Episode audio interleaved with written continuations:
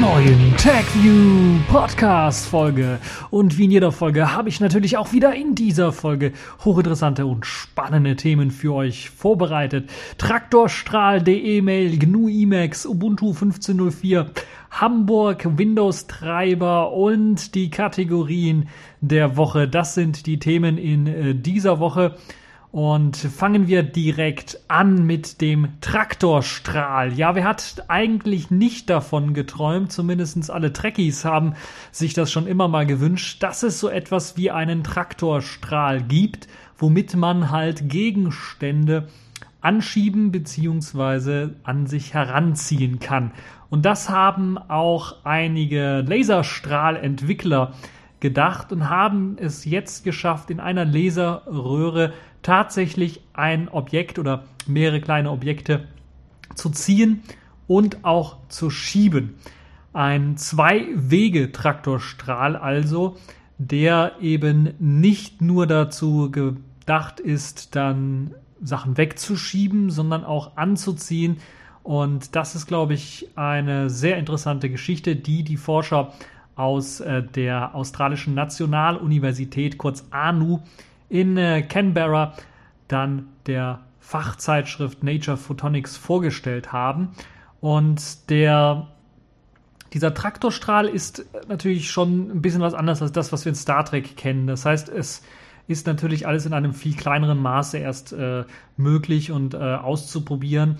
Der besteht aus einem röhrenförmigen Laser, der soll dann die Möglichkeit haben, ganz kleine mit Gold beschichtete äh, Glashohlkörper im Inneren des Strahls zu bewegen. Das heißt, die können dann zurück oder halt eben ähm, weggeschoben werden. Das heißt, anziehen oder wegschieben dieser kleinen äh, Glashohlkörper im Inneren des Strahls, mit goldbeschichteten Glashohlkörper im Inneren des Strahls soll damit möglich sein.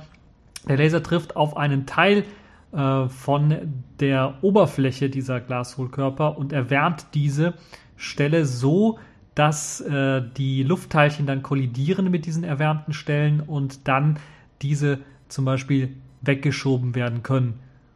Die werden halt einfach dadurch, dass ja Hitze erzeugt wird, einfach ähm, ja, weggeschoben mit Hilfe der Luft. Ähm, der Rückstoß bewegt dann eben halt durch diese kleinen Explosionen, die dann in der Luft dann stattfinden, so muss man sich das vorstellen, dann die Glasobjekte in die entgegengesetzte Richtung, wenn das dann notwendig ist, also das Anziehen. Ähm, ja, das ist natürlich schon so eine Sache, die auch ganz deutlich zeigt, wo das Problem momentan an diesem Traktorstrahl liegt. Er kann im Weltraum nicht eingesetzt werden, außer man erzeugt dort irgendwie genügend Luft. Ähm, oder man benutzt andere Teilchen, um diese Technik dann irgendwie doch umzusetzen.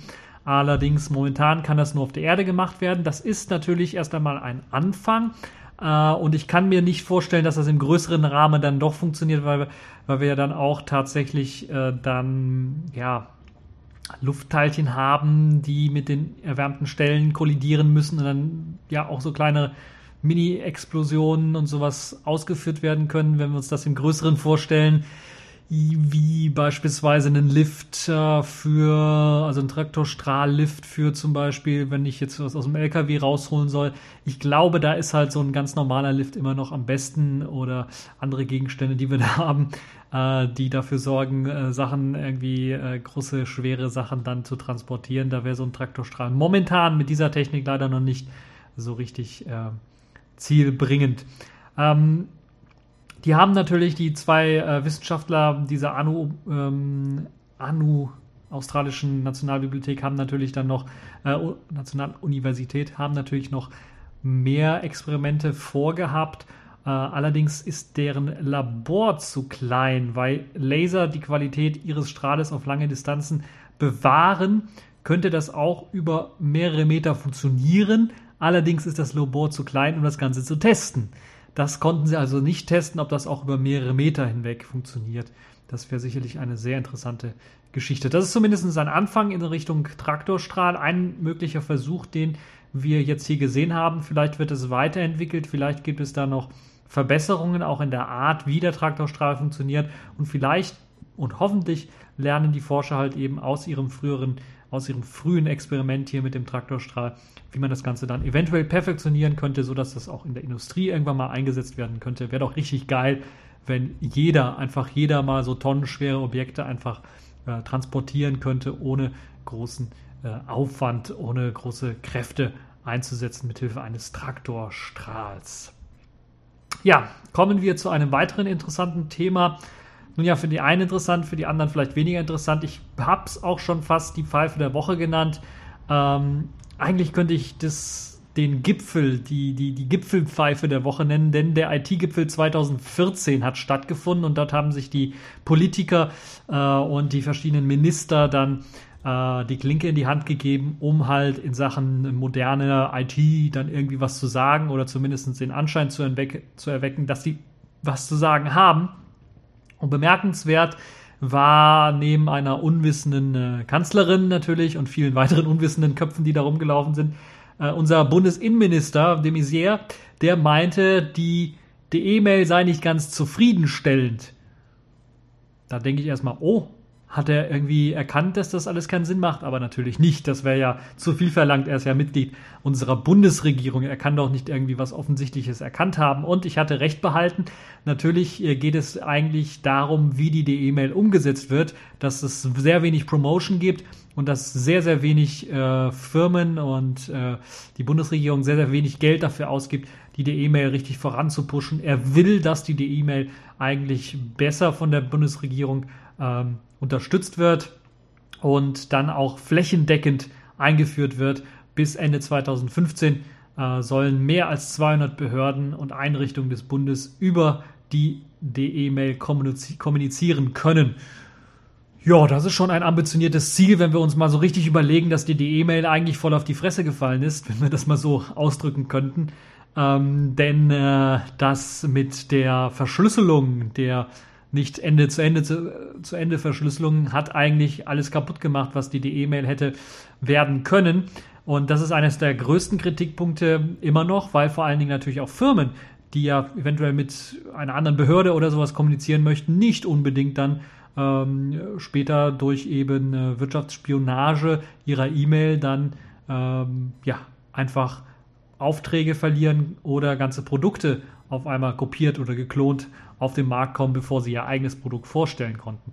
Das sind also so Sachen, die natürlich berechtigt sind, einmal aus der Wirtschaft, diese Kritik, und dann natürlich zum anderen auch aus der Privatwirtschaft, also ich, also hier aus den privaten Haushalten meine ich, das ist natürlich äh, genauso wichtig, dass wenn ich eine Behörde eine E-Mail schreibe, dann möchte ich dann doch schon, und wenn dann schon dran steht, das ist sicher, dann möchte ich, möchte ich dann doch schon, dass das wirklich Ende zu Ende verschlüsselt wird und nicht einfach auf dem Server dann wieder entschlüsselt wird. Das hat also keinen großen Sinn, das macht also gar keinen Sinn und das haben auch, glaube ich, die Leute alle erkannt, deshalb wird der E-Mail sich auch nicht durchsetzen, deshalb hat sich das auch nicht durchgesetzt bisher und es gibt ja auch noch äh, ja andere Sachen, die dann mit dem E-Mail so ein bisschen in Verdacht gebracht werden oder dann auch noch vermischt werden und verwechselt werden. Also was die E-Mail so richtig ist, ist ja auch eigentlich gar nicht so klar. Ist halt so ein eigenes E-Mail-System, das verschlüsselt oder sicher sein soll, was es nicht ist. Und das ist das, was die meisten Leute schon darüber wissen. Dann gibt es natürlich noch ein paar andere Sachen. Und äh, da ist natürlich auch wieder die Gefahr, äh, beispielsweise machen ja jetzt, hat man ja vielleicht gehört, GMX, Web.de und verschiedene andere Dienstanbieter eine ähm, Kampagne, eine Werbekampagne, wo es darum geht, äh, E-Mail sicher in Deutschland oder sowas. Und dabei geht es halt nicht um die E-Mail, sondern es geht darum, dass sie jetzt standardmäßig Verschlüsselung einsetzen, wenn man auf ihre Server drauf zugreift und das dann halt auch über übergreifend von einem Webdienstanbieter zum äh, anderen Webmail-Anbieter dann äh, funktioniert. Das ist also ähm, ein, ein Verwechslungskriterium, wo aber jetzt die großen Anbieter natürlich sehr viel Druck machen, das in ihre Kampagne reinzubringen, weil äh, ich kann mich erinnern, es gab mal, glaube ich, von Web.de, von GMX, gab es mal so Werbe-E-Mails, äh, wo Leute da aufgefordert worden sind oder ihnen gesagt wurde, hier kriegst du jetzt für ein paar Monate, glaube ich, kostenlos dann dein äh, E-Mail-Konto, das kommt ja noch hinzu. Man muss ja für die E-Mail auch bezahlen pro E-Mail, die man schickt. Ich glaube, äh, der Herr de Maizière hat damit auch bewiesen, wie weit entfernt er vom Internetzeitalter ist, weil wer will schon für E-Mails bezahlen, äh, die dann noch nicht mal sicher sind. Also der E-Mail ein, äh, Reinfall. Aber es ist halt, das war halt, glaube ich, einer der größten Reinfälle in diesem IT-Gipfel. Da gab es natürlich viel, viel mehr. Die Minister habe ich ja, wie gesagt, einer komischer als der andere. Einer versucht, ähm, äh, also komischer als der andere aus unserer Sicht. Aus deren Sicht waren sie natürlich komplett ernst und äh, wollten sich ins Thema reinarbeiten und haben so getan, als ob sie sich auskennen. Und äh, leider ist das natürlich total in die Hose gegangen.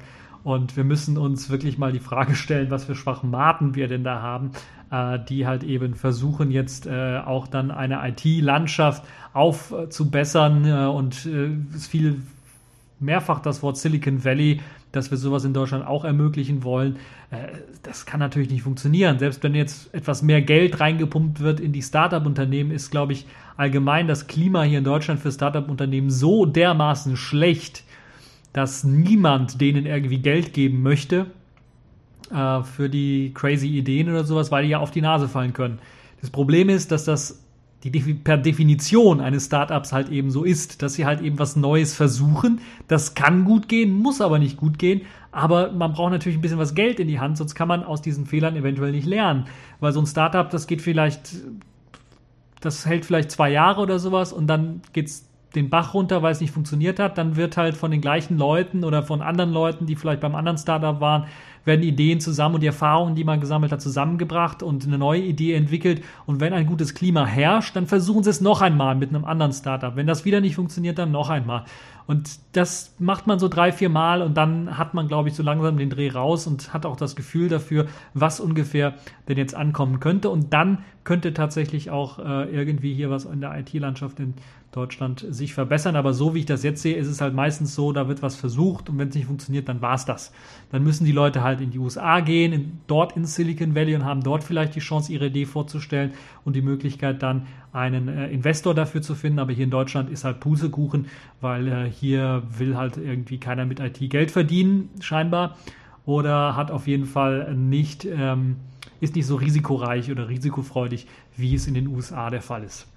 Nun ja, das ist so mein, mein kleiner Roundup äh, über den IT-Gipfel, also Pfeife der Woche, ähm, der IT-Gipfel und die Bundesregierung da drauf, die äh, versucht hat, irgendwie äh, die E-Mail ähm, äh, zu pushen. Das war also irgendwie schlimm.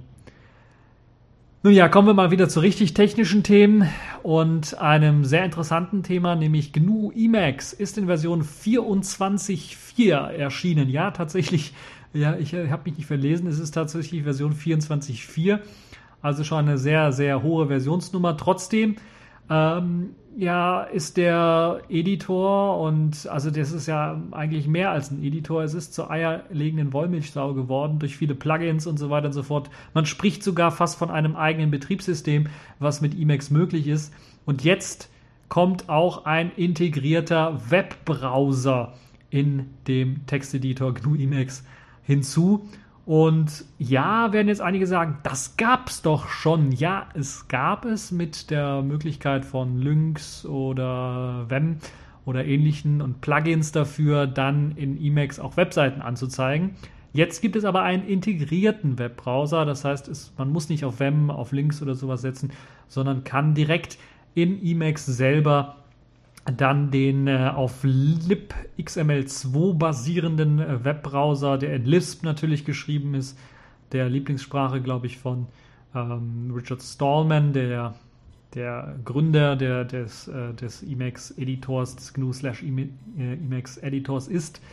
Äh, und ähm, ja, das Ganze, ich gucke gerade nach dem Namen, wie nennt sich das Ganze, hat einen ganz komischen Namen gehabt. Ähm, auf jeden Fall, dieser Webbrowser ermöglicht es halt natürlich wie so ein Standard-Textbrowser dann auch Text darzustellen. Bilder können auch dargestellt werden, wenn halt eben der Framebuffer ähm, zur Verfügung steht. Und äh, soll natürlich dann vergleichsweise schnell funktionieren, dieser Browser, weil halt eben Text nur lädt, also genauso schnell wie halt eben jeder andere Textbrowser. Und äh, ja, so einfache Formatierung soll er beherrschen, so soll zum Beispiel Wikipedia äh, dargestellt werden können, relativ äh, gut. Also nicht so, dass es stören würde. Ähm, wir reden ja von einem Textbrowser immer noch. Aber natürlich komplexere Funktionen und vor allen Dingen auch die ganzen JavaScript, JavaScript-Sachen funktionieren dann nicht. Der Browser hat den Namen EWW oder I, IV, I, ich keine Ahnung, wie es ausgesprochen wird. Äh, EWW hört sich, glaube ich, gut an. Äh, und im Gegensatz halt zu den äh, bisherigen Anbindungen in äh, Emacs ähm, für die Textbrowser ist das halt tatsächlich direkt in Emacs eingepflegter Code. Das heißt, man kann ihn direkt äh, mit einer äh, Compile-Zeile, Configure-Zeile anschalten und dann wird er mit rein äh, kompiliert. Ja, ansonsten gibt es natürlich noch weitere Verbesserungen im äh, neuen Emacs, unter anderem natürlich äh, jetzt auch das Zeitalter der mehreren Monitore angekommen. So gibt es jetzt eben die multifunktionalen, äh, multifunktionale Multimonitor-Unterstützung, die es einem ermöglicht, halt mit mehreren Monitoren besser zu arbeiten und äh, die Informationen über angeschlossene Monitore können jetzt abgefragt werden. Das ist also mit hinzugekommen und äh, die Pixelanzahl, die Höhe und Breite sind jetzt konsistent über die unterstützten Plattformen, das heißt Windows, Linux, Mac, BSD und so weiter, implementiert, sodass das auch über die Betriebssystemgrenzen hinweg ordentlich funktionieren sollte. Ähm, ja, äh, zwei Monitore nebeneinander mit Emacs ist also jetzt in äh, keinerlei Problem mehr. Es gibt natürlich noch weitere kleinere Verbesserungen, die jetzt einhergehen mit diesem Support. Ähm, ähm, pixelbasiert lässt sich jetzt zum Beispiel die Größe verändern des, äh, des Fensters oder der Frames in Emacs und der Editor unterstützt nun auch das Speichern oder Wiederherstellen von diesen Veränderungen. Also das ist jetzt auch eine Funktion, die, glaube ich, sehr nützlich und wertvoll ist für die Leute, äh, die sich so seine, ihre Traumkonfiguration zusammenbasteln. Außerdem äh, gibt es darüber hinaus noch äh, die Advi den Advice-Mechanismus zum Verändern interner Funktionen, der überarbeitet worden ist. Äh, Menüs im Textterminal werden nun unterstützt. Außerdem gibt es äh, nun digitale Signaturen für die Emacs-Pakete, mit denen die Grundfunktionen des Editors einfach erweitert werden können. Und ähm, ja, die Maintainer haben halt eben darauf gesetzt, um den Paketarchiven eine höhere Sicherheitsstufe quasi zu geben. Und äh, das ist, glaube ich, auch eine gute Sache, dass jetzt die Pakete signiert sind von Emacs. Ja, ähm, das also eigentlich der große äh, neue Emacs, der sich hier quasi auch wirklich zu einem kleinen Betriebssystem entwickelt, wenn jetzt auch ein Browser mit integriert ist. Ja, bleiben wir auf bei einem Open Source oder bei einem ja, Free Software Thema. Äh, die Stadt Hamburg hat ähm, ja in der Verwaltung lange Zeit oder setzt immer noch lange Zeit Microsoft Produkte und, und Windows Produkte ein. Jetzt haben die äh, Grünen den Vorschlag gemacht, in Hamburg mal zu prüfen, wie man sich aus der Abhängigkeit von Microsoft lösen kann und nehmen sich als Vorbild Linux, also den Linux-Einsatz in München. Der, das war auch ein Thema, das übrigens, äh, ja, das war, wurde angesprochen zu der Zeit, wo auch der IT-Gipfel 2014 stattgefunden hat. Äh, und äh, ja, man hat halt eben in der Stadtverwaltung vorgeschlagen, äh, sich von Microsoft ein bisschen was unabhängiger zu machen. Und äh, dazu soll halt eben geprüft werden, werden, ob und wie sich Hamburg vom, äh, von Microsoft lösen kann. Und die Stadt müsste halt eben auch äh, unabhängiger werden von so einem Monopolisten wie Microsoft und auch die Lizenzkosten in Millionenhöhe könnten eventuell eingespart werden, auf lange Sicht gesehen. Und das hat man in München schon gesehen und äh, möchte man eventuell in Hamburg dann auch durchführen, umsetzen. Und das ist halt so eine Sache, die jetzt dort diskutiert werden soll in Hamburg. Das ist, glaube ich, eine gute Sache, wie ich finde, dass das diskutiert wird, dass man es prüft, dass man, das ist auch äh, eine super Sache. München zeigt, hat ja jetzt vorgezeigt als Vorzeigebeispiel, wie es funktionieren kann. Man hat sehr viel natürlich in München auch gelernt. Und äh, das, glaube ich, ist auch eine Sache, die in Hamburg dann ordentlich viel Sinn machen könnte, da man aus den Fehlern, die in München eventuell gemacht worden sind, dann auch lernen kann. Und das ist, glaube ich, dann eine tolle Sache, wenn sich beide Städte zusammentun und dann eventuell eine Strategie entwickeln, wie man hin zu mehr Open Source und Datensicherheit finden kann. Denn das ist ein wichtiger Aspekt, ähm, wenn man weg von Microsoft geht, ist natürlich die Datensicherheit und die Unabhängigkeit äh, ein, ein wesentlicher Bestandteil von so einer Entscheidung. Und ja, dieser IT-Gipfel stand, äh, hat natürlich auch in Hamburg stattgefunden, deshalb passte das ganz äh, gut dazu. Aber natürlich sind da viel weitere äh, Sachen noch äh, beim IT-Gipfel äh, besprochen äh, worden. Und das ist auf jeden Fall der äh, zentrale Punkt, den ich so rausgesucht habe, der so positiv ein bisschen ist, dass man sich jetzt auch bei anderen Städten Gedanken darüber macht, ähm, unabhängiger von äh, Monopolisten zu werden und auch in Sachen NSA und Spionage ein Auge auf die, ja, auf den Datenschutz zu legen, ein, ein neues, eine neue Sicht auf den Datenschutz dann auch zu haben. Ja, das ist also eine schöne Sache, wie ich finde. Und ähm, ja, das also die Geschichte in Hamburg. Bleiben wir direkt bei einem äh, Linux-System, einer Linux-Distribution, nämlich Ubuntu. Ubuntu ist ja, die 14.10er Version ist ja kurz vorm Erscheinen und äh, dort können wir halt eben damit rechnen, dass halt eben, oder ist sogar schon erschienen, wenn ich mich nicht erinnere, äh, müsste am Wochenende erschienen sein. Ähm, und diese Version 14.10 hat ja den Namen Utopic, Utopic, äh, wie hieß es, Utopic Unicorn, genau, also Einhorn. Und die Namen werden immer ausgefeilt, dann immer interessanter. Jetzt wurde der Name veröffentlicht für die nächste Ubuntu-Version, also Ubuntu 15.04.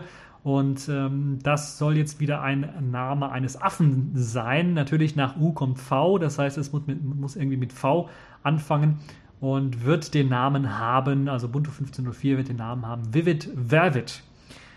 Äh, und ich habe nicht gewusst, dass Vervid ein Affe ist, aber wenn man da mal ein bisschen was nach äh, googelt und, und sucht, äh, dann ist es halt doch so ein, so ein kleines ja, grünes äh, Meerkätzchen so könnte man es auch bezeichnen, wie hier im Artikel.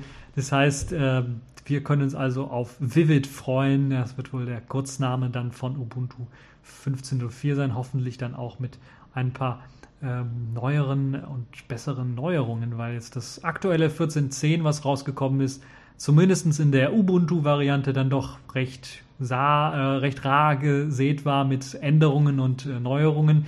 Und auch ein paar Sachen einfach nicht durchgeführt worden sind, wie das versprochene Abschalten der Amazon-Suchlinse, die zumindest in der RC, in der letzten RC, in der letzten Version, die rausgekommen ist, ich weiß nicht, ob es die RC war oder ob es Beta hieß, die letzte Version vor eben der finalen Version war es noch aktiv. Ähm, und äh, ja, hm, ist so ein bisschen seltsam.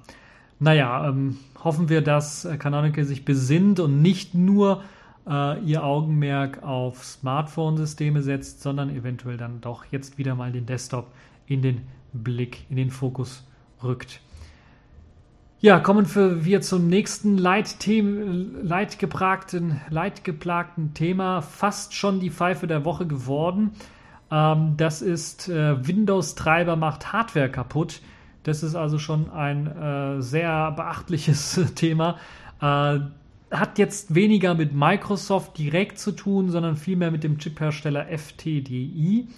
Dieser Chiphersteller macht oder erstellt Chips, diese sogenannten FTDI-Chips, die sehr beliebt sind für Bastlergeräte, also Raspberry Pi, ähm, QB-Board, Breakout Board und wie sie alle heißen, also ganz, ganz viele kleine Schnittstellen, die zum Beispiel gebraucht werden, um halt eben ähm, eine serielle Schnittstelle eines Mikrocontrollers über USB zugänglich irgendwie zu machen mit zu dem System und worüber man dann auch programmieren kann. Das wird da eingesetzt und natürlich gibt es bei solcher Bastlerware auch immer äh, Leute, die das kopieren und da gab es halt auch Leute, die haben diesen FTDI-Chip einfach kopiert oder Klone erstellt, ohne eine Lizenz zu haben. Und FTDI ist das irgendwie auf den Sack gegangen.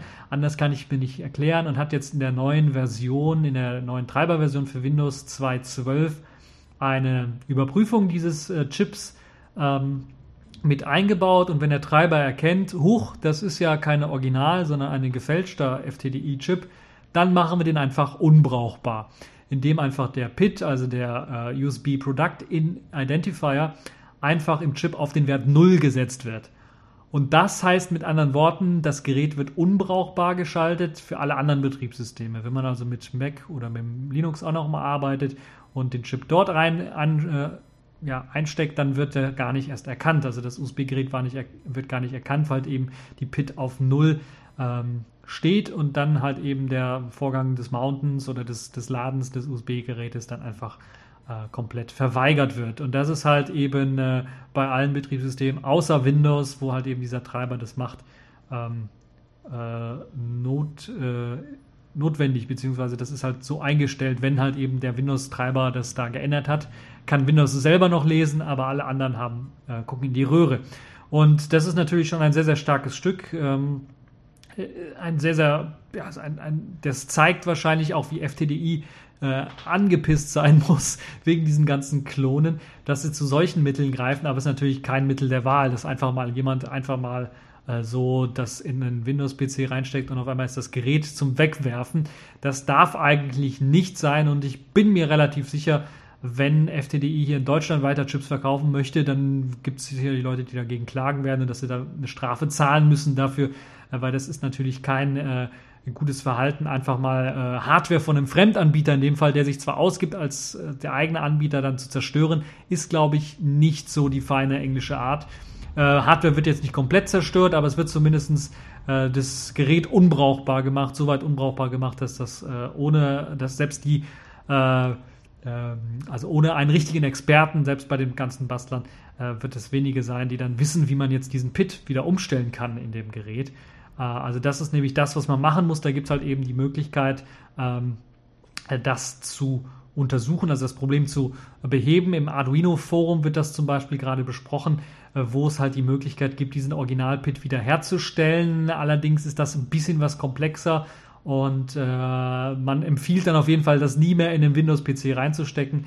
Äh, kann ich auch grundsätzlich nur empfehlen, dann gerade jetzt vor allen Dingen nach dieser äh, Sache hier, dass man, wenn man solche Bastelarbeiten macht, äh, auf Windows verzichten sollte und dann vielleicht doch ein Mac oder Linux, nee, besser Linux und Mac vielleicht irgendwann, wenn man den vielleicht so in der Ecke, wenn man zu viel Geld hat, dann kann man sich auch sowas besorgen. Aber äh, also dann doch lieber auf Linux zu setzen anstatt auf Windows. Ein weiterer Grund ähm, auch dafür, der zeigt, wie, äh, weil in Linux ist das bereits eingebaut, die Treiber für diesen Chip und äh, da wird also automatisch gemountet, ist Open Source, soweit ich weiß, da gibt es also keinerlei Probleme. Zeigt auch mal so ein bisschen so eine Funktion, die jetzt in den Windows-Treiber eingebaut ist, die hätte es niemals in den Linux-Kernel geschafft, weil halt eben die Leute gesagt haben, hier, die hätten äh, den Scheibenwischer gezeigt und gesagt, ihr habt sie nicht mal alle. Und äh, das ist auch so ein Move, wo ich sagen würde, das ist schon, äh, das ist wirklich ein Schlag äh, unter die Gürtellinie von FTDI und sie sollten sich dafür eigentlich schämen. Accepted.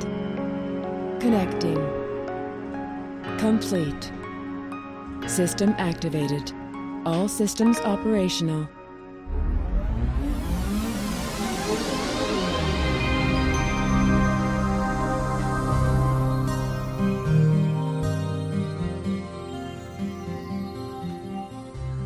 Ja, die Kategorien der Woche fangen an äh, mit der neuen Kategorie, die ich letztens eingeführt habe, die einfach so geil ist, da musste ich sie wieder reinnehmen. Im Internet geht das Licht aus, wobei es mit dem Internet ja so direkt vielleicht nicht zu tun hat. Nämlich es ist wieder einmal eine große UEFI-Sicherheitslücke bekannt geworden und scheinbar scheint sich irgendwie niemand drum zu kümmern.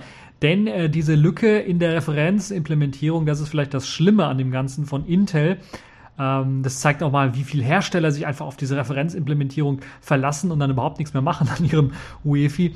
Äh, löst das Problem aus. Sie soll halt eben dafür, dafür sorgen, dass halt eben äh, äh, einfach irgendwelche ähm, Sachen überspielt werden können und das ist natürlich keine schöne Sache. Aber das Schlimme, und deshalb habe ich das hier mal wieder mit reingenommen, weshalb äh, das wieder so eine Katastrophenmeldung ist, die Hersteller kümmert es nicht, weil der Bug oder die Sicherheitslücke selber wurde schon vor elf Monaten, also fast einem Jahr, entdeckt und dann an Intel und das äh, CERT geschickt und natürlich einige andere Hardwarehersteller auch noch.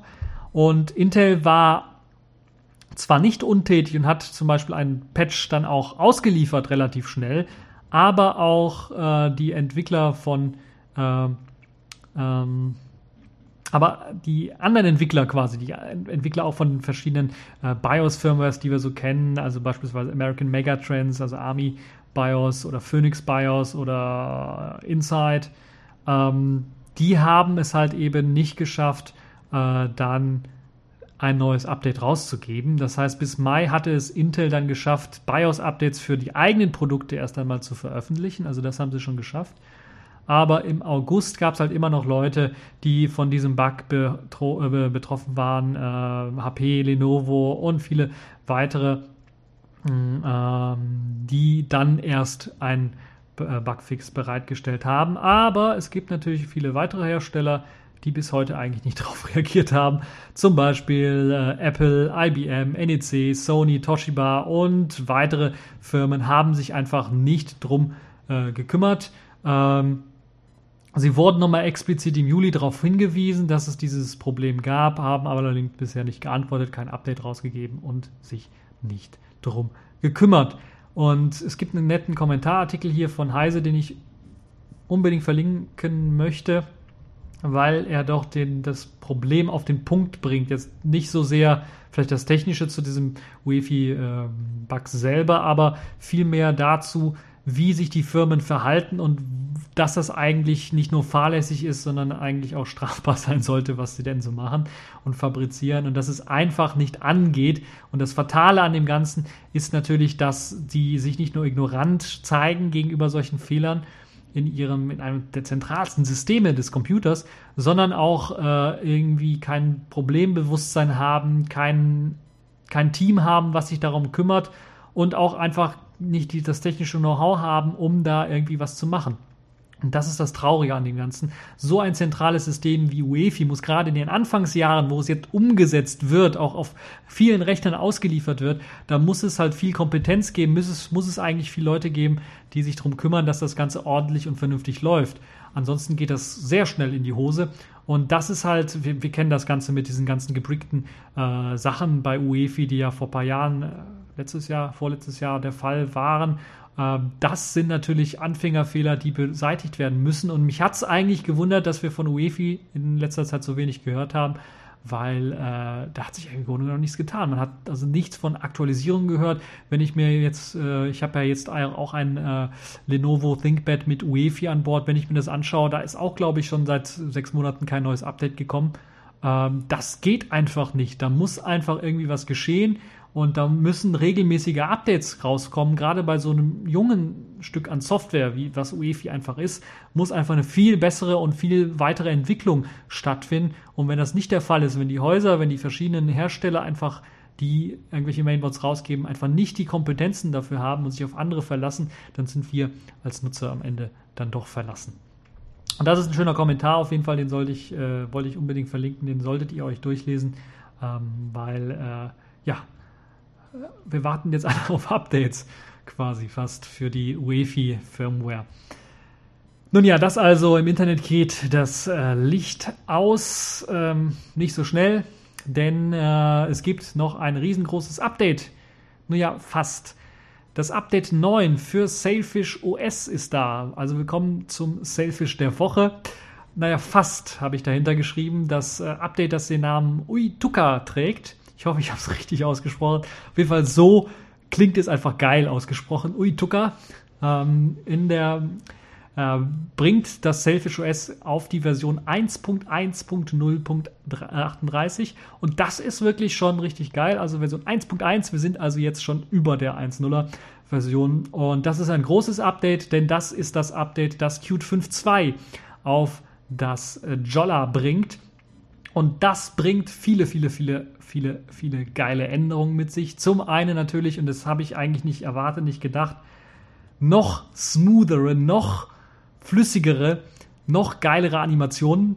Also vorher hatte man ja immer so, ja, bei den allerersten Versionen hat man immer so ein Ruckeln gehabt von dem Selfish OS, dann gab es halt wieder Updates, dann wurde es immer schneller, immer flüssiger, immer besser. Aber was sie mit diesem Update gemacht haben, muss ich ganz ehrlich sagen, zumindest auf der Oberfläche, Vielleicht haben sie auch die Effekte einfach verlangsamt, aber es wirkt einfach ultra smooth, als ob die da noch so einen Filter drüber gelegt haben, jetzt in geil oder jetzt in Sabber, wenn die Animationseffekte kommen. Das heißt, das Wechseln von einer Seite zur nächsten und äh, das Scrollen, auch jetzt äh, in meinen ja schon recht vielen Apps, die ich da fast unsortiert auf, auf dem App-Launcher einfach drauf habe, äh, das funktioniert einfach wunderbar schnell und flüssig und man merkt auf jeden Fall nach dem Update, dass es flüssiger läuft. Es gibt allerdings ein kleines Problem und deshalb habe ich gesagt, naja, fast. weil das Update ist nicht für alle erschienen, sondern nur für Leute, die sich das auch wirklich trauen. Es ist ein sogenanntes Opt-in-Update, das heißt, man muss äh, Jolla kurz eine E-Mail schreiben, dass man das Update haben möchte für sein Jolla-Phone und äh, dann kriegt man nach 20, 30 Minuten ungefähr die Benachrichtigung, dass ein neues Update zur Verfügung steht und die Möglichkeit ist, es, es zu installieren. Der Grund dafür ist, dass es, es ist noch eine RC-Version, weil es noch ein paar Bugs hier und da hat. Unter anderem vor allen Dingen der Out-of-Memory Killer, der, also der Ohm-Killer, der so ein bisschen amok läuft hier und da mal und äh, Android-Apps abschießen soll. Das ist die neue gute Funktion, wie ich finde. Also wenn jetzt Android-Apps, äh, zu viele Android-Apps geöffnet worden sind, die brauchen ja sehr viel RAM, das sind ja Java-Applikationen, dann werden halt die zuletzt äh, aufgerufen einfach geschlossen. Da kann es manchmal irgendwie Probleme geben, weil die einfach gekillt werden.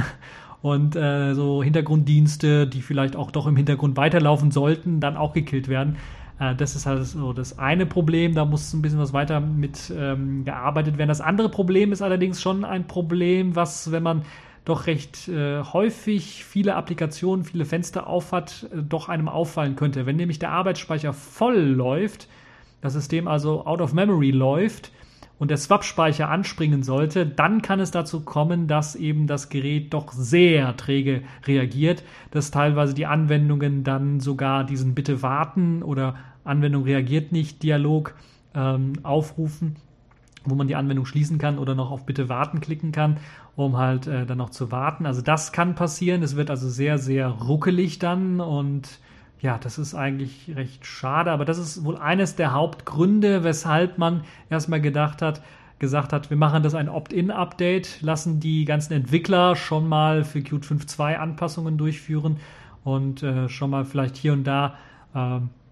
Sachen ausprobieren, vielleicht auch noch Bugs finden und wollen dann im nächsten Monat, so habe ich das richtig verstanden, glaube ich, ein Update 10 rausbringen, das das Update 9 äh, ja, beinhaltet, plus all die Bugfixes und, und äh, Fehlerkorrekturen, die halt durch dieses Opt-in herausgefunden worden sind und unter anderem natürlich auch dieses äh, Out-of-Memory-Handling, was so ein bisschen Probleme macht. Ähm, ansonsten, ja, in, wie gesagt, eben das, das Wechseln von Anwendungen und so weiter, das kann doch ein paar Sekunden dann doch schon, also Millisekunden dauern, weil halt eben hier dieses dieses Out-of-Memory-Probleme äh, macht. Ansonsten gibt es natürlich ganz, ganz viele neue Funktionen. Ich habe ja bereits gesagt, UI-mäßig hat sich da was getan, weil unter der Haube Qt 5.2 läuft. Dadurch wird weniger Arbeitsspeicher teilweise auch verwendet für die ganzen ähm, Objekte, die man auf dem, auf dem System äh, zeichnet und dadurch äh, läuft das halt extrem flüssig. Außerdem gab es noch ein, ein, äh, ein, eine Überholung quasi des, des äh, der Oberfläche für, für Maps. Das heißt, da gibt es neue Funktionen. Es gibt jetzt eine Satellitenfunktion, sodass man auch die Satellitenaufnahmen sehen kann in der Maps-Applikation. Äh, es gibt die Möglichkeit für, gerade wenn man im Auto nachts unterwegs ist oder im Dunkeln unterwegs ist, ein, ein, eine, ein Nachtmodus, der einem erlaubt, dann halt eben die Karte in Dunkel zu schalten, sodass das nicht so stark blendet. Es gibt äh, Public Transportation Map, das heißt die Möglichkeit, zu sehen, wie es jetzt hier mit Bahn und äh, Bus, öffentlichem Nahverkehr, Personennahverkehr dann aussieht, äh, wie ich da weiterkomme. Oder auch ein Pedestrian Map, ich glaube, das gab es vorher auch schon, also für äh, per Pedis, wenn man also äh, zu Fuß unterwegs ist und dann irgendwas erreichen möchte, ist jetzt auch umschaltbar in äh, dieser äh, Maps-Applikation, die stark erweitert worden ist. Es gibt jetzt eine globale Suche in der Medienapplikation. Dort habt ihr jetzt also, da gab ja vorher auch schon, wenn man in, auf alle List, auf alle Songs gegangen ist und dann konnte man auch suchen. Äh, aber jetzt kann man direkt in der Media Library eine Suche anstoßen. Und das Tolle dabei ist, dass dann diese Kategorien, also nach äh, Alben, ähm, Interpreten und Songs dann weiterhin angezeigt werden und dann sogar ein kleiner Indikator anzeigt, ähm, je nachdem, was man gerade gesucht hat, wie viele Treffer es jetzt in Alben oder in Interpreten gab zu diesem gesuchten Begriff. Das ist also eine schöne Sache. Um die Suche so ein bisschen mehr zu kategorisieren, ist das sicherlich eine, eine schöne Sache, so gut integriert in die Medien-App. Es gibt jetzt die Möglichkeit, AGPS ein- und auszuschalten, wenn man das möchte, äh, in den Einstellungen. Faster Position, Position Lock, also schnellere Positionsallokierung oder sowas nennt sich. Ich will jetzt meinen, meinen Jolla nicht holen, ansonsten wird es hier äh, Störgeräusche verursachen, äh, wie es auf Deutsch jetzt heißen wird. auf jeden Fall gibt es jetzt die Möglichkeit, in den Einstellungen RGPS an- und auszuschalten. Ähm, und ich glaube, das ist auch eine tolle Sache für die Leute, die halt eben ein, ein schnelleres GPS-Signal haben wollen. Äh, Gerade bei Maps und so macht das ordentlich viel Sinn. Auch sehr viel Sinn macht, dass jetzt auch die E-Mail-Entwürfe ähm, gespeichert werden. Das heißt, wenn man eine E-Mail schreibt und dann einfach das, äh, das E-Mail-Programm zumacht, wird diese E-Mail gesichert in Entwürfen und nicht einfach verworfen, wie das vorher noch der Fall war. Das kann also dem einen oder anderen helfen, dann äh, keine E-Mail, äh, die man angefangen hat zu schreiben, zu verlieren. Außerdem gibt es noch in den Accounts einige Updates. Unter anderem hat man natürlich systemintern einige Sachen umgeräumt, dass, dann, dass das einheitlicher und besser funktioniert, das ganze Account-Setup. Deshalb ist das ein bisschen was kleiner auch geworden ein bisschen nutzerfreundlicher geworden und es gibt neue Accounts. Juhu, UPA. Äh, Frux kenne ich nicht. Memoto kenne ich auch nicht, aber Yahoo, die kenne ich. die sind hinzugekommen. Außerdem, das ist, wird vielleicht den einen oder anderen äh, freuen, CardDAV Support ist hinzugefügt worden. Zumindest erstmal experimentell, genauso wie CalDAV. Vorher ist auch jetzt CardDAV Support hinzugefügt worden. Äh, wird so wie hier gesagt wird, erstmal supported für Frux und Memoto für diese Dienste.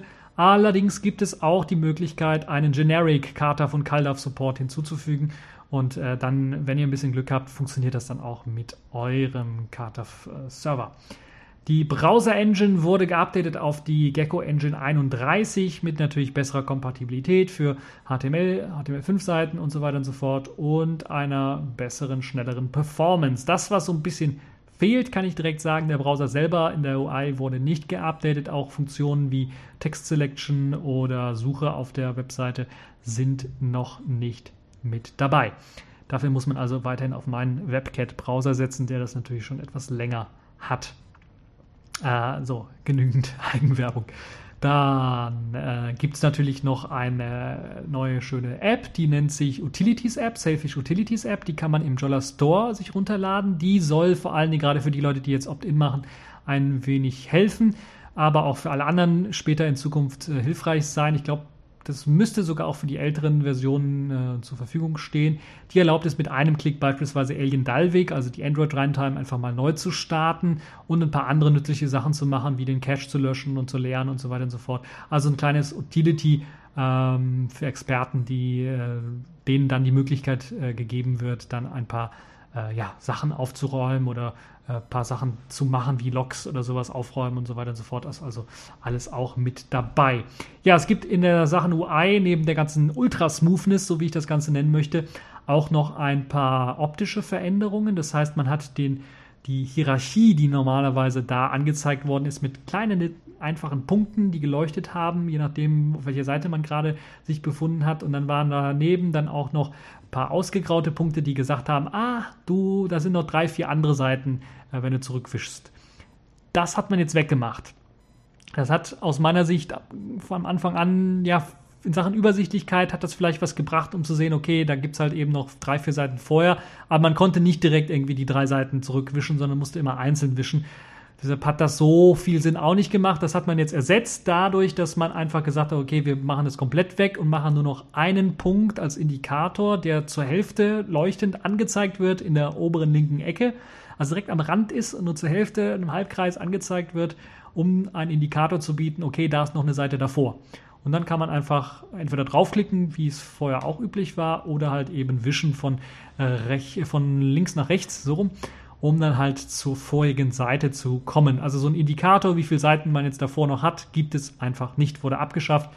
Sorgt aber auch dafür, dass ähm, ja, die, die Leiste oben einfach nicht voll läuft. Weil vorher war es halt immer so bei, bei schlecht geschriebenen Apps oder bei Apps, die einfach immer neue Seiten gepusht haben, äh, ist halt dieser Indikator irgendwann mal vollgelaufen und dann, ja, äh, ich war übrigens auch betroffen davon, beziehungsweise habe auch äh, paar Mal so Apps umschreiben müssten, weil der Indikator da voll gelaufen ist. Und ähm, ja, das ist jetzt nicht mehr der Fall. Ist, äh, äh, Jolla hat da ein Einsehen gezeigt, dass die ganzen App-Hersteller dann nicht irgendwie ständig irgendwas replacen müssen, irgendwelche Pages, sondern dass da auch immer weiter drauf gepusht werden kann, solange es halt irgendwie der Arbeitsspeicher hergibt. und äh, dass man das halt eben UI-technisch anders löst. Sehr schön ist, dass auch äh, die Dialoge nun besser gelöst sind, weil vorher war es so, da konnte man die Dialoge kaum von diesen Page-Indikatoren, also von den Seitenindikatoren unterscheiden. Das hat man jetzt geändert, recht deutlich geändert, so dass man äh, oben auch äh, farblich abgehoben dann ganz deutlich erkennen kann, okay, das ist jetzt ein Dialog und entweder wische ich von links nach rechts um zum Akzeptieren, äh, von rechts von rechts nach links, um, zum, um zu akzeptieren oder von rechts nach links, um nicht zu akzeptieren oder äh, ich klicke auf die Buttons selber drauf. Das ist also jetzt äh, besser gelöst. Außerdem gibt es noch einige weitere äh, Verbesserungen bei den, äh, ähm, bei, den, bei, den, bei den Apps selber. Das heißt, dieser ähm, der Header ist jetzt persistent. Das heißt, selbst wenn man bei diesem Akzeptieren Gedönse vielleicht einen längeren Text hat, wird der Header, das Akzeptieren und Nicht-Akzeptieren, immer oben angezeigt. Das heißt, das wird einfach nicht weggewitscht oder sowas. Nun ja, Qt 5.2 ist eine der Hauptänderungen von dem ganzen System und das sorgt dafür, dass eben nicht nur alles viel flüssiger läuft, sondern auch, dass auch einige Apps nicht mehr so ganz laufen wie erwartet. Unter anderem hat das auch eine meiner App betroffen, und zwar den LLs Video Player. Dort gab es ja einen Filebrowser oder gibt es einen Filebrowser und dieser Filebrowser beruhte auf einer in der Qt 5.1 ausgelieferten Qt Qt-Bibliothek, die halt einem per JavaScript ermöglicht, auf Qt-Bibliotheken zuzugreifen und dann hübsche Sachen zu machen. Das ist jetzt scheinbar weggefallen, ist nicht ganz weggefallen, aber auf jeden Fall gibt es dann noch kein Update für diese Qt-Bibliothek für Qt 5.2. Zumindest ist das meine Vermutung. Deshalb funktioniert es nicht mehr. Ich habe natürlich direkt schon ein Update rausgegeben, so dass jetzt der native Videopicker ausgesucht wird. Es ist kein richtiger Dateimanager, sondern einfach so ein Video-Thumbnail-Galerie-Vorschau, wo dann alle Videos, die im Video-Directory rumliegen, dann angezeigt werden. Falls ihr die Videos irgendwo anders rumliegen habt, müsst ihr dann mit einem anderen File-Browser irgendwie drauf zugreifen. Da gibt es ja genügend im Jolla Store. Wer den Jolla Fileman benutzen möchte, der wird den gar nicht mehr finden, denn der ist aus dem Store anscheinend verschwunden oder aus der Paketquelle verschwunden, weil der auch nicht funktioniert. Ganz einfach. Äh, das ist also eine kleine Sache. Es gibt natürlich, ähm, das jetzt anhand dieses Problems beschreibe ich dann auch, dass andere Probleme auftauchen können bei anderen Apps. Beispielsweise eines der, was mich so ein bisschen ärgert noch, ist beispielsweise, dass G-Podder gar nicht mehr so richtig funktioniert. Also der sagt zwar, wenn man den öffnet, so, ja, ich lade jetzt hier meine Feeds und so weiter und so fort, zeigt aber keine an. Das heißt, man kann auch keine anklicken und man kann auch keinen kein Podcast sich anhören, was so ein bisschen blöd ist. Ich hoffe, das wird noch gefixt. Es gibt noch ein paar andere äh, Bugs bei anderen Programmen, die jetzt mit Qt 5.2 äh, aufgetaucht sind. Vor allen Dingen in äh, der Cover-View-Ansicht, die bei einigen Programmen nicht funktioniert. Bei anderen Programmen, die starten erst gar nicht richtig. Das heißt, da wird einfach nur eine leere leere dunkle Seite angezeigt, weil da irgendwie ein paar andere Bugs noch äh, der Fall waren. Fahrplan-App ist beispielsweise sowas, wo äh, es einen kleinen Bug gab und ja, das ist einerseits schlecht, dass das nicht so richtig funktioniert. Andererseits ist es gut, weil ja das hier sowieso ein Opt-in-Update ist für alle Entwickler. Äh, um dann mal ein paar Bugs zu fixen. Und bei der Fahrplan-App war es zum Beispiel so, dass die eigentlich seit Jahren kaputt war oder dass da seit Jahren ein Bug drin war. Ähm, und der ist jetzt erst rausgekommen durch das Update auf Qt 5.2 und äh, also gut äh, irgendwie, dass das dann doch jetzt äh, gefixt wird wahrscheinlich. Ähm, ansonsten, ja, was kann ich noch über das Update sagen? Es gibt viele, viele, viele neue äh, weitere Verbesserungen äh, im Connectivity-Bereich. Das heißt, Verbindungen über WLAN werden jetzt besser gespeichert. Man kann dann schneller in ein WLAN wieder zurück, wo man irgendwie drin war vorher äh, und so weiter und so fort. Die MTU wurde angepasst, äh, ähm, Maxi Maximum Transmission Unit. Das soll vor allen Dingen für die Leute, die bei UMTS oder LTE Probleme hatten mit dem Empfang oder mit dem, mit dem Internet allgemein, die Probleme beheben.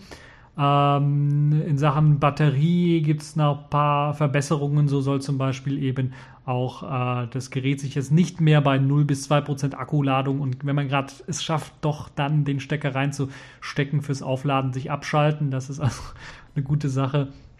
Ähm, Landscape-Modus wurde vielfach verbessert. Natürlich dadurch, dass jetzt der äh, Qt 5.2 WebKit mit integriert ist, ist natürlich die E-Mail-App in Sachen Rendering schneller geworden, besser geworden.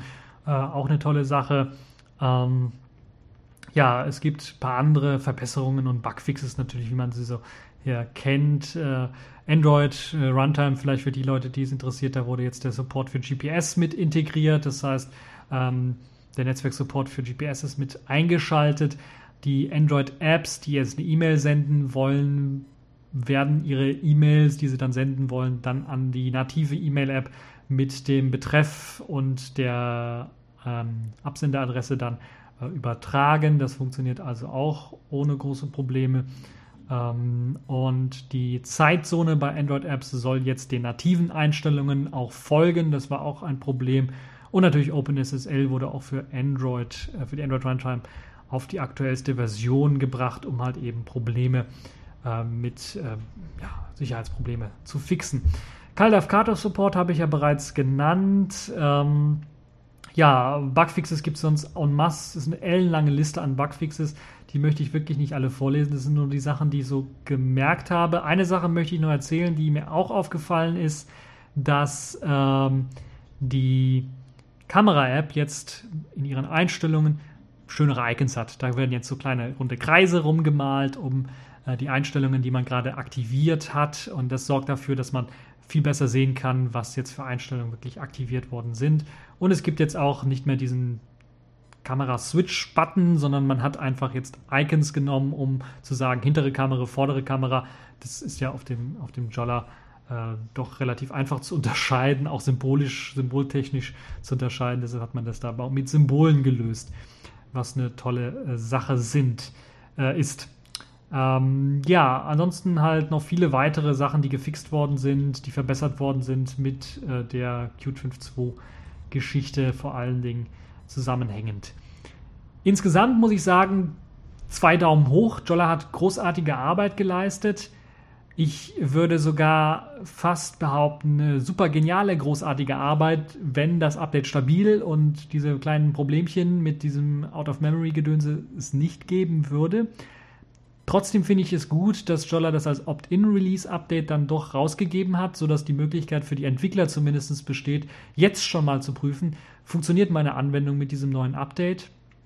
Und in wenigen Tagen wird auch die, das Qt SDK geupdatet rauskommen, sodass die Entwickler, die jetzt auch äh, die Probleme vielleicht nicht direkt beheben können mit dem neuen äh, 1.1.0er Update, dann eventuell mit dem neuen Qt SDK dann ähm, debuggen können und die Probleme dort beheben können. Auch im, im Simulator natürlich dann beheben können. Und äh, das führt dann wahrscheinlich dann im nächsten Monat oder vielleicht sogar zu Weihnachten erst, das müssen wir mal schauen, dazu, dass dann ein Update 10 rauskommt, dass das dieses Update 9 beinhalten wird, plus natürlich alle Bugfixes und alles, was man gelernt hat aus äh, jetzt diesem Opt-in-Update und den Problemen, die vielleicht da geschildert worden sind. Und vor allen Dingen wird es dafür sorgen, dass die Leute, das müssen wir vorstellen, wir haben jetzt eine riesengroße Jolla-Community mittlerweile weltweit, also was heißt riesengroß, aber weltweit sehr viele Jobs und sehr viele Leute, die sich das vielleicht anschauen, dass die ein stabiles Update bekommen mit Update 10 können wir also damit rechnen, dass dann die meisten Applikationen für Qt 5.2 dann umgeschrieben worden sind oder die Fixes gemacht worden sind, damit sie dann auch mit Qt 5.2 äh, wunderbar funktionieren und dass wir dann spätestens zum Update 10 dann äh, eine richtig neue, schöne, geile Jolla äh, Sailfish OS Version haben werden auf unserem Jolla. Und für die Leute, die jetzt also noch ein bisschen was Angst haben, die keine Entwickler sind, für die empfehle ich dann erst einmal bei der jetzigen stabilen Version zu sein, wenn ihr da keine großen Probleme habt und nicht eines äh, der Sachen euch richtig nervt, die jetzt hier bei Bugfix zum Beispiel aufgefügt worden sind.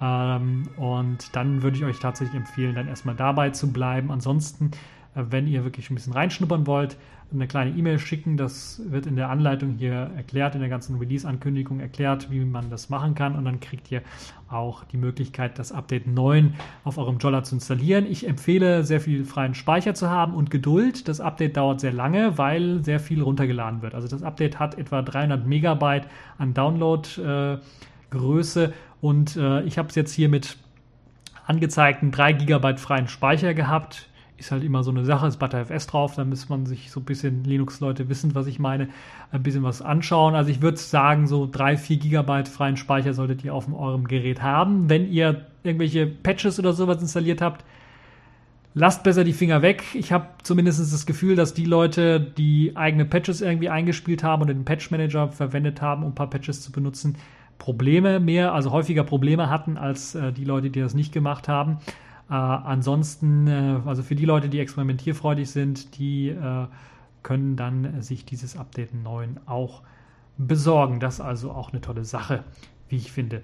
Ja, eine Sache habe ich ja bereits angesprochen. Der Webbrowser, der Safish OS Browser, wurde nicht angepasst. Da gab es also keine Anpassungen. Allerdings gab es dann ja fast äh, zeitgleich mit dem Release eigentlich einige Designideen, die hochgeladen worden sind auf äh, dem äh, Git Repository vom Safish Browser, die eine neue Oberfläche zeigen, eine neue überarbeitete Oberfläche zeigen und ich muss ganz ehrlich sagen, macht mich so ein bisschen stolz, auch so ein bisschen, weil sie fast eins zu eins die Designideen von mir übernommen haben, also aus dem WebKit, den, aus dem WebCat-Browser übernommen haben, teilweise übernommen haben, zumindest so sehe ich das zumindest.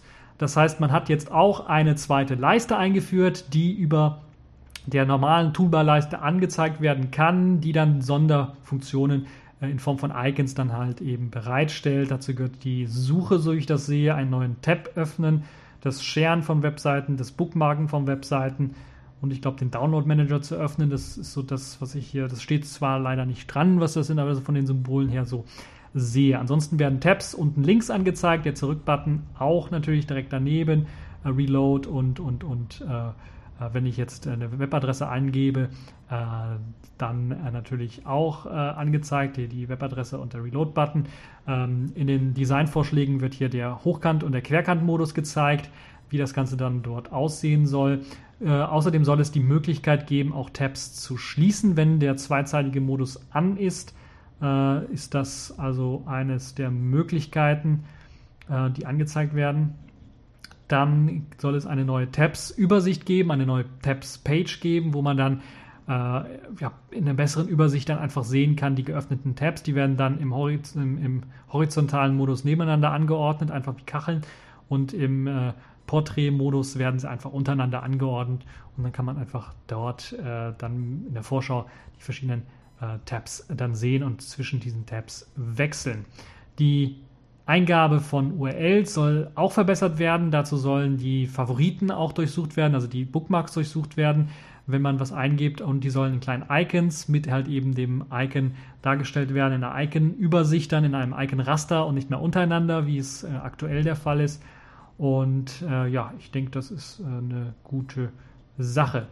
Ansonsten soll es auch noch eine Suche geben, das heißt die Möglichkeit, bestimmte Begriffe auf einer Seite dann zu suchen ähm, und äh, dann die Möglichkeit, äh, dass die Toolbar dann auch umschaltet in eine Suchtoolbar, wo man dann zwischen dem äh, Begriff äh, springen kann. Also einfach, wenn der Begriff mehrmals auf der Webseite auftaucht, nachdem man gesucht hat, kann man vor und zurück springen. Ja, das sind so die Änderungen des Safish OS Browsers, die angedacht sind, die hier in dem kleinen Mockup schon mal zu sehen sind. In Sachen Code, glaube ich, habe ich noch nichts davon gesehen, aber trotzdem eine tolle Geschichte, wie ich finde, zeigt so ein bisschen, wo die Reise hingehen wird. Vielleicht werden wir das schon mit Update 10 dann bekommen. Na, ich bin mir nicht ganz so sicher, wollen wir mal schauen, äh, wie das dann aussehen wird. Das auf jeden Fall ähm, ja das äh, Thema, was glaube ich am meisten Zeit hier in Anspruch genommen hat. Das Update 9 von äh, Sailfish OS, was in dieser Woche erschienen ist, naja, fast erschienen ist. Kommen wir zur Distro der Woche. Dort auch wieder in eigener Sache fast schon. Neptune in der Version 4.2 ist erschienen. Mit dabei natürlich viele, viele, viele, viele neue Änderungen, neue Pakete, Sicherheitsupdates, äh, neuer Kernel 3.16.3, verbesserter Support für Grafikkartentreiber, Bugfixes en masse, ähm, besserer Installationsmanager und vor allen Dingen für alle die Leute, die ja gehofft haben, irgendwie das Teil irgendwann mal auf UEFI zu installieren. Das ist jetzt mit auch supported im Installer. Das heißt, wenn ihr im UEFI-Modus -Boot, äh, bootet, das System wird auch im UEFI-Modus installiert, sodass ihr im UEFI dann auch Neptune auswählen könnt. Und das ist, glaube ich, vielleicht auch für den einen oder anderen eine tolle Geschichte. Ansonsten, was gibt es noch so für Veränderungen? Also die, die üblichen äh, Veränderungen, die wir in so einem System reinpacken, sind natürlich Bugfixes en masse und eine ganze Menge an weiteren äh, Dingen, die wir halt eben ähm, somit äh, reinpacken. Abge abgedatete Programme, KDE in Live beispielsweise Version 0910, die neueste und stabilste Version. Äh, Linux Firmware Updates gab es natürlich auch zusammen mit den ganzen Kernel Updates, die neue Treiber und, und besseren Support mitbringen. Wireshark wurde auf Version 1.12 geupdatet, LibreOffice auf Version 4.3.2. Es gibt jetzt ähm, eine bessere ButterFS Snapshot-Funktion, die euch ermöglicht halt eben äh, einen Schnappschuss eures ganzen Systems zu machen und diesen Schnappschuss dann auch später zu booten, der also auch bootbar ist. Dann gibt es jetzt standardmäßig mit dabei, er muss allerdings noch konfiguriert werden, den Snapper, den man auch von OpenSUSE her kennt, der regelmäßig per ButterFS, wenn ihr auf dem ButterFS-Dateisystem seid, äh, dann Schnappschüsse macht und ihr habt die Möglichkeit dann zu sehen, was hat sich zwischen dem einen und dem anderen Schnappschuss verändert und könnt dann auch wieder zurückwechseln, wenn ihr den wollt. Muss nur aktiviert werden, ist standardmäßig nicht aktiviert, um natürlich Speicherplatz zu sparen könnt ihr natürlich das Ganze äh, dann auch erstmal deaktiviert lassen. Aber weil, falls ihr ein ständig immer laufendes Backup jede Stunde haben wollt, quasi, dann äh, könnt ihr das äh, mit dem Snapper-Tool ganz einfach aktivieren. Chromium wurde auch gefixt, sollte jetzt die richtige Neptune äh, OS-Seite in der richtigen Sprache laden. Gab es ein paar Problemchen damit. Ähm, ja, ansonsten gibt es halt hier ein paar Updates natürlich, RecFFmpeg, Encode, Jeft. Äh, wurden geupdatet, so dass die Namen selber sind ja sehr wenig aussagekräftig, so dass jetzt die Beschreibung äh, besser ist, so dass man direkt weiß, okay, das Programm ist fürs Encodieren von Videos gedacht, das Programm ist fürs Runterladen von YouTube-Videos gedacht und so weiter und so fort. Ja, ähm, im Zuge von UEFI-Support ist natürlich auch RemasterKit geupdatet worden und hat jetzt die Möglichkeit, ein EFI-Image zu erzeugen, sodass ihr, dass, äh, ihr ein remastertes ISO von Neptune dann auch auf EFI-Systemen booten könnt. Gibt natürlich noch ein paar weitere Änderungen. Chromium, iStuff in der neuesten Version, brauche ich glaube ich nicht zu erzählen. Bash Vulnerability gefixt, äh, brauche ich glaube ich auch nicht zu erzählen. Es gibt ein neues Skript, das nennt sich SafeKDE Config, was euch ermöglicht, die Plasma-Konfiguration, Qt, GTK, äh, Icon-Theme und so weiter Konfigurationen zu speichern und wiederherzustellen. Eine schöne Sache, das ist sowas wie ein ja, Theme Manager, so könnte man das sagen, ist allerdings keine eigene grafische Anwendung, sondern einfach nur ein Skript, was also für die Leute, die ein bisschen Script-Kiddies sind oder sowas, ein bisschen skripten wollen, äh, beziehungsweise im Terminal sich auskennen, dann die Möglichkeit äh, gibt, dann wirklich auch eine Plasma-Konfiguration ähm, dann zu speichern unter einem eigenen Profilnamen und dann wieder was herum zu experimentieren und immer wieder die Möglichkeit zu haben, das wiederherzustellen. Also vielleicht auch eine Alternative zu äh, Snapshots bei ButterFS, wenn ihr die Konfiguration von äh, KDE und Plasma sichern wollt. Außerdem gab es noch einen kleinen Bugfix in Unzip, der sollte jetzt auch mit Umlaute, äh, Umlaute vernünftig darstellen in ARC. Da gab es auch ein kleines Problemchen, was das angeht. Ansonsten, ja, jede Menge Bugfixes. Lest euch äh, des Changelogs selber durch. Es gibt auch ein kleines Videochen, wo wir uns herzlich bedanken für all die Leute, die uns unterstützen, was Neptune angeht. Und äh, das sind natürlich auch einige Nutzer und Zuhörer von äh, dem TechView Podcast. Also herzlichen Dank für die Unterstützung von Neptune. Ohne euch wäre Neptune sicherlich nicht so lange äh, und äh, so gut geworden wie jetzt in der Version 4.2. Ja, das ist also die Distro der Woche, Neptun. Und kommen wir zum letzten Thema, das Spiel der Woche. Das ist diesmal eine Spielserie. Nun ja, es gibt zwei Episoden davon und das Spiel nennt sich Dead Cyborg. Und das ist ein ja, sehr interessantes Spiel. Es gibt zwei Episoden schon, habe ich bereits gesagt. Auch äh, wie sich das Ganze finanziert, ist sehr interessant, denn alle Episoden haben sich quasi finanziert durch Spenden.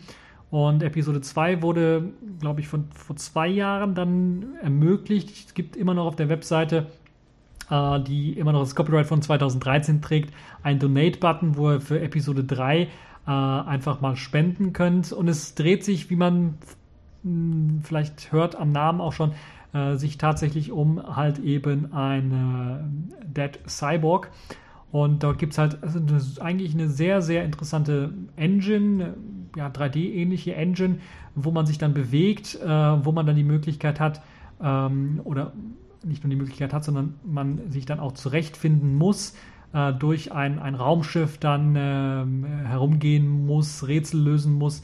Das sind so die Geschichten und Sachen, die mir äh, gefallen. Das ist also so eine Kombination, sage ich mal, aus Point-and-Click und äh, Ego-Shooter, äh, wo man sich dann halt so durch ein Raumschiff äh, durcharbeiten kann, man erstmal nicht weiß, was dann jetzt so richtig abgeht. Äh, und vielleicht eine Alternative zu dem neuen Alien-Spiel, was ja auch rausgekommen ist, wo man sich ein bisschen was mehr gruselt natürlich als in dem Spiel, weil das so ein bisschen mehr comicartiger ist, die ganze Grafik dann doch schon. Trotzdem ein sehr, sehr nettes Spiel, hat mir sehr Spaß gemacht und ich kann es euch nur empfehlen. Ich habe jetzt nur Episode 1 gespielt, Episode 2 ähm, könnt ihr euch auch runterladen, ist ein kommerzielles Spiel, beziehungsweise ein proprietäres Spiel, aber ihr könnt euch halt eben die Sachen kostenlos runterladen. Ähm, und Episode 3 ist halt noch in Progress, da steht 10% äh, sind fertig erstmal. Ihr könnt dann noch für spenden. Äh, 5000 Dollar sollen eingenommen werden für diese Episode 3 und 700 Dollar wurden dort gerade eingenommen. Ich weiß nicht, ob das überhaupt noch läuft. Es gibt aber immer noch den äh, Donate-Button. Ähm, und ja, müssen wir mal schauen, wie sich das dann weiterentwickelt. Wie gesagt, Episode 1 und 2 wurden, ähm, äh, sind halt gelungen, deshalb gibt es halt eben dort auch nochmal, äh, da wurde 3000 Dollar für gesammelt für Episode 2 zum Beispiel, kann man sehen. Und ja, auf jeden Fall ein sehr, sehr spannendes und gutes Spiel und schön, dass es sowas dann halt äh, eben auch für die verschiedenen Plattformen gibt. Und ihr könnt euch das Ganze natürlich dann für Windows, für Linux und für Mac äh, runterladen. Und äh, ja, eine tolle Geschichte, wie ich finde. Äh, und ja, viel Spaß beim Zocken von Dead Cyborg. Ja, da sind wir schon am Ende dieser TechView Podcast Folge angelangt. Ich hoffe, es hat euch gefallen. Ihr hattet Spaß dran.